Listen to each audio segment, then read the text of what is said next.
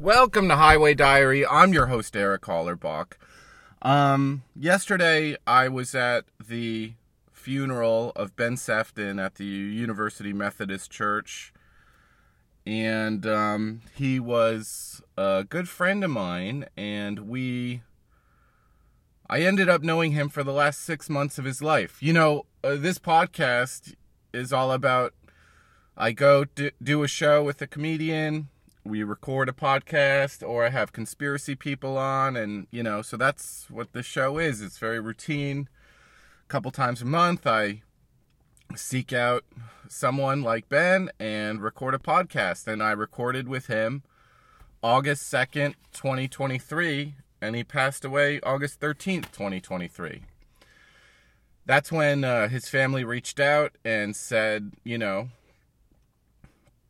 what I did was not just record a podcast, I recorded their son's last will and testimony, um, which was not my intention going in, but it was, um, you know, I don't know if I was in the right place at the right time or the wrong place at the right time, but that that is what it was.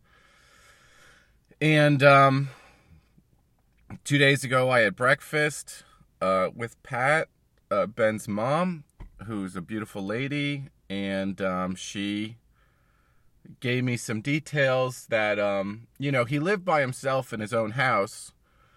Um, ben claims that he worked from the ages of 14 to 34 to afford his own three bedroom house. Um, and someone was walking their dog August 13, 2023, in the morning, and they noticed that um, water was pouring out the front door. So she thought that was strange, so she called in a wellness check. And the police come into the house eventually and they see that the bathtub is running. That's what's pouring the water out the front door. Ben had drawn himself a bath. And he had walked outside into his backyard and um, he was drinking. And, you know, here in Austin, Texas, we've had like 47 days in a row over 100. And, um, you know, an idle mind is the devil's playground. He was on disability um, for schizoaffective disorder, which also is associated with taking medication for. Um, he also had some kind of a cocaine issues at times in his life. You know, this just reminds me of um, you know, in Austin, Texas, they were searching for a killer in Lady Bird Lake. Oh my God, there's a killer out there killing people in Lady Bird Lake. Bodies are washing on shore in Lady Bird Lake. Well, my friend Eric uh, from the boxing club, he would inflate a raft, put DJ equipment on it, and float out on Lady Bird Lake and DJ for these um, people who are rolling on MDMA and drinking. Now, when you're drinking on MDMA in, in a in a lake and it's 115 degrees, not only that, but the sun is reflecting off of the water, the brackish water, and pushing back in your head. So you're kind of getting like two points of sun contact.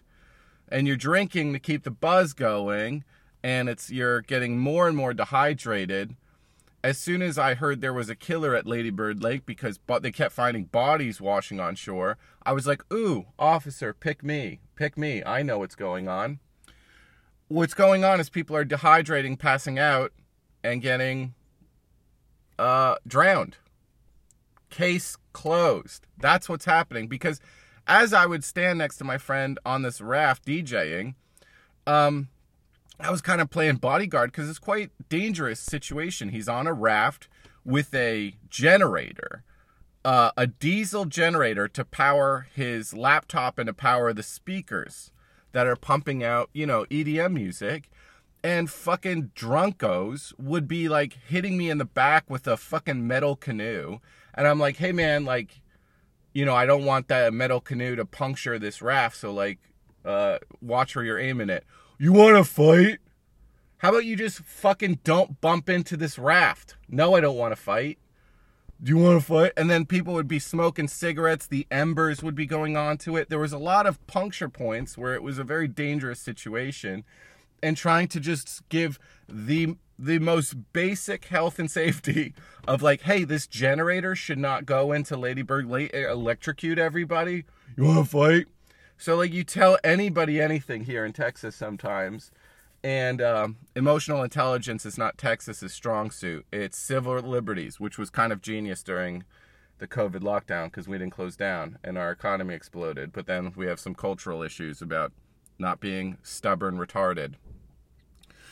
That was the other thing I noticed about uh, Ben Sefton is, um, you know, he had he was in the spirit world most of the time, and if you listen to Highway Diary episode three eight five, he told this story about how oh my dad got me a car, but um, you know he got mad at me for driving without a license, so you know I guess he took it back to teach me some sort of lesson, some sort of lesson? Like the car can be impounded and you'll not have it forever because you were too stubborn to go through the process of getting a license to drive legally. But that like putting five sentences together that makes sense. It's like he would start like um I don't want to trash the guy past um his death and I'm going to read my speech that I gave at the funeral, but you know, look at how he passed away. He was just drunk in his backyard and poured himself a, a, bath to cool down and then didn't put A to B together to realize when he overextended himself to turn the water off, get in the cold bath, maybe with some ice in there, and chillax a bit because he wanted to keep the buzz going, as a lot of people have in Ladybird Lake, from my experience. Um, I know the world is not fair. I know that minimum wage doesn't keep with living expenses and alcoholism and drug addiction are diseases of despair. Um, but that's not a reason not to fight for your own life. You know, we there's a lot of points to a lot of reasons to be upset about things. Um, but you you're just gonna drag other people's raft down if you don't get your own fucking canoe in order. So it's not a it's not a reason never give yourself the reason to give up, cop out. You know, I met some of Ben's friends and they also kind of connected some dots for me because um you know, their behavior at the funeral and then was kind of their their personalities were altered at the reception after, and that's all I'll say about that. Um, but his family's beautiful. Um, Brooke, his his dad, Pat, his mom, and Kyle, his brother, uh, seem like a really good guy. Oh, so I'm gonna read Kyle's um, Kyle's uh, testimony that was read by his fiance. Whew. Ben was an entrepreneur, an idealist, an intellect, a comedian, a friend, and a beloved son. He was my only sibling, and he lived to be 38 years young. Ben had a razor sharp wit, an extraordinary mind, awash with humor, intelligence, and passion. His youthful exuberance and stoke undeniable. He loved to turn life's challenges into punchlines, honest and transparent about his hardships. Ben loved to remind us all that laughter could often be the best spoon for our struggles, along with Abilify or Zoloft. My brother was a professional who worked a lot of different jobs and angles throughout his life. If Ben's IT IQ was off the charts, his punchlines were interstellar. Whenever he would talk about wanting to spend more time in the cloud, I just assumed I, I assumed he was taking a smoke break. Jokes on me. Fortunately for all those who knew him, Ben had clocked out this world for a new gig in the cosmos. Capable of so much more here on Earth, I imagine how him now as the IT director of the heavens. In honoring Ben's memory, let us not only celebrate his incredible personality, but also acknowledge his passion for mental health advocacy. Ben would encourage us to reach out to those who silently battling with their demons and let them know that they are not alone. My brother was undoubtedly taken from us too soon, but his me- legacy lives on in the fortunate few who knew him. He was a brilliant mind with a beautiful soul, and his memory will forever be cherished in our hearts.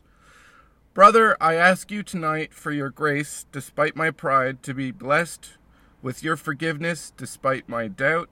I ask for your spirit to soothe us through these troublesome times. Please grant us the courage to face the unknown with dignity and divine hearts of acceptance. From the beginning to the end, the Alpha to the Omega, the Abilify to the Zoloft, V Con Dios, with eternal love, Kyle Ashton Sefton. Uh, later, um, so that was written by his, uh, read by his girlfriend or fiance, um, lovely lady. And uh, then uh, Kyle got up at the end and read a letter Ben sent him from prison, which to just summarize was, "Hey, bro, dude, bro. So I got a little jammed up here." I had thrown a brick through a window of a CVS as a stunt to advocate for mental health. Unfortunately, it resulted in getting a little jammed up. Anyway, uh, let's go to Amsterdam sometime. Yeah, Amsterdam. That sounds like a good idea. And then Kyle was like, "Yeah, let's go to Amsterdam." Okay. Um. Uh, and then he pointed out people at the funeral who had help give them uh, bail loans and um, you know things of that nature. I uh, I had rehearsed uh, my speech uh, several times, uh, and I hope I don't cry on my podcast. I'm gonna do this once. I met Ben because he posted to an Austin Comedians Facebook group that he needed a ride to some shows. So I started taking him around. But we had this rain cloud around us. We kept getting in bad luck. The five or six times we went out, either the mic was canceled, or the room was rented out for karaoke, or there was a wedding, or someone had a quinceanera and a toothache. The power would go out in the building. But the things he would tell me in the car along the way were much more interesting than what he could say on stage. He once said casually, Oh, yeah, when I was arrested in New Orleans in solitary confinement, I was in communication with a spirit that drowned during Hurricane Katrina. They were locked in this very room I was locked in, and as the water level rose, they drowned, and I was haunted by the desperation of being drowned in a room that you can't escape. But this person was my best friend in the cell. Ben was sensitive to this kind of information. Schizoaffective. That's a funny way Western atheist intelligentsia label what they can't see or understand. He once also told me about the time a demon occupied his television. So he threw a ninja star at it. It's hard in this realm to quantify what mischief prevented with the demon being vanquished. You know, our world is binary. There's men and women, right and left, black and white, night and day, Democrats, Republicans, winners and losers, married and unmarried. There's the gravity holding you down and your strength to hold yourself up. There's the living and the dead. There is a tree sprouting from dirt, and there is an infinite life energy uh, on the other side, pushing its roots down through the rock and clay, reaching its leaves up towards the light. Ben wasn't concerned with the facade this realm projects. He was on the other side most of the time anyway, unencumbered by the mundanity of practicality. But what comforted me most about Ben's passing is for what most Western materialists passing over, it would be a jarring transition to make.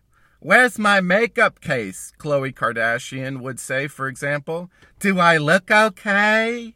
Trying to impress God with her facade, hiding her soul. For Ben, I imagined he walked right through the threshold, picked up his trophy for killing the TV demon, and was given another assignment. Don't be surprised if you hear a familiar voice from the other side encouraging you to make the right choice or discouraging you from making the wrong one. It could be Ben, adept at the other realm, with a mission for you.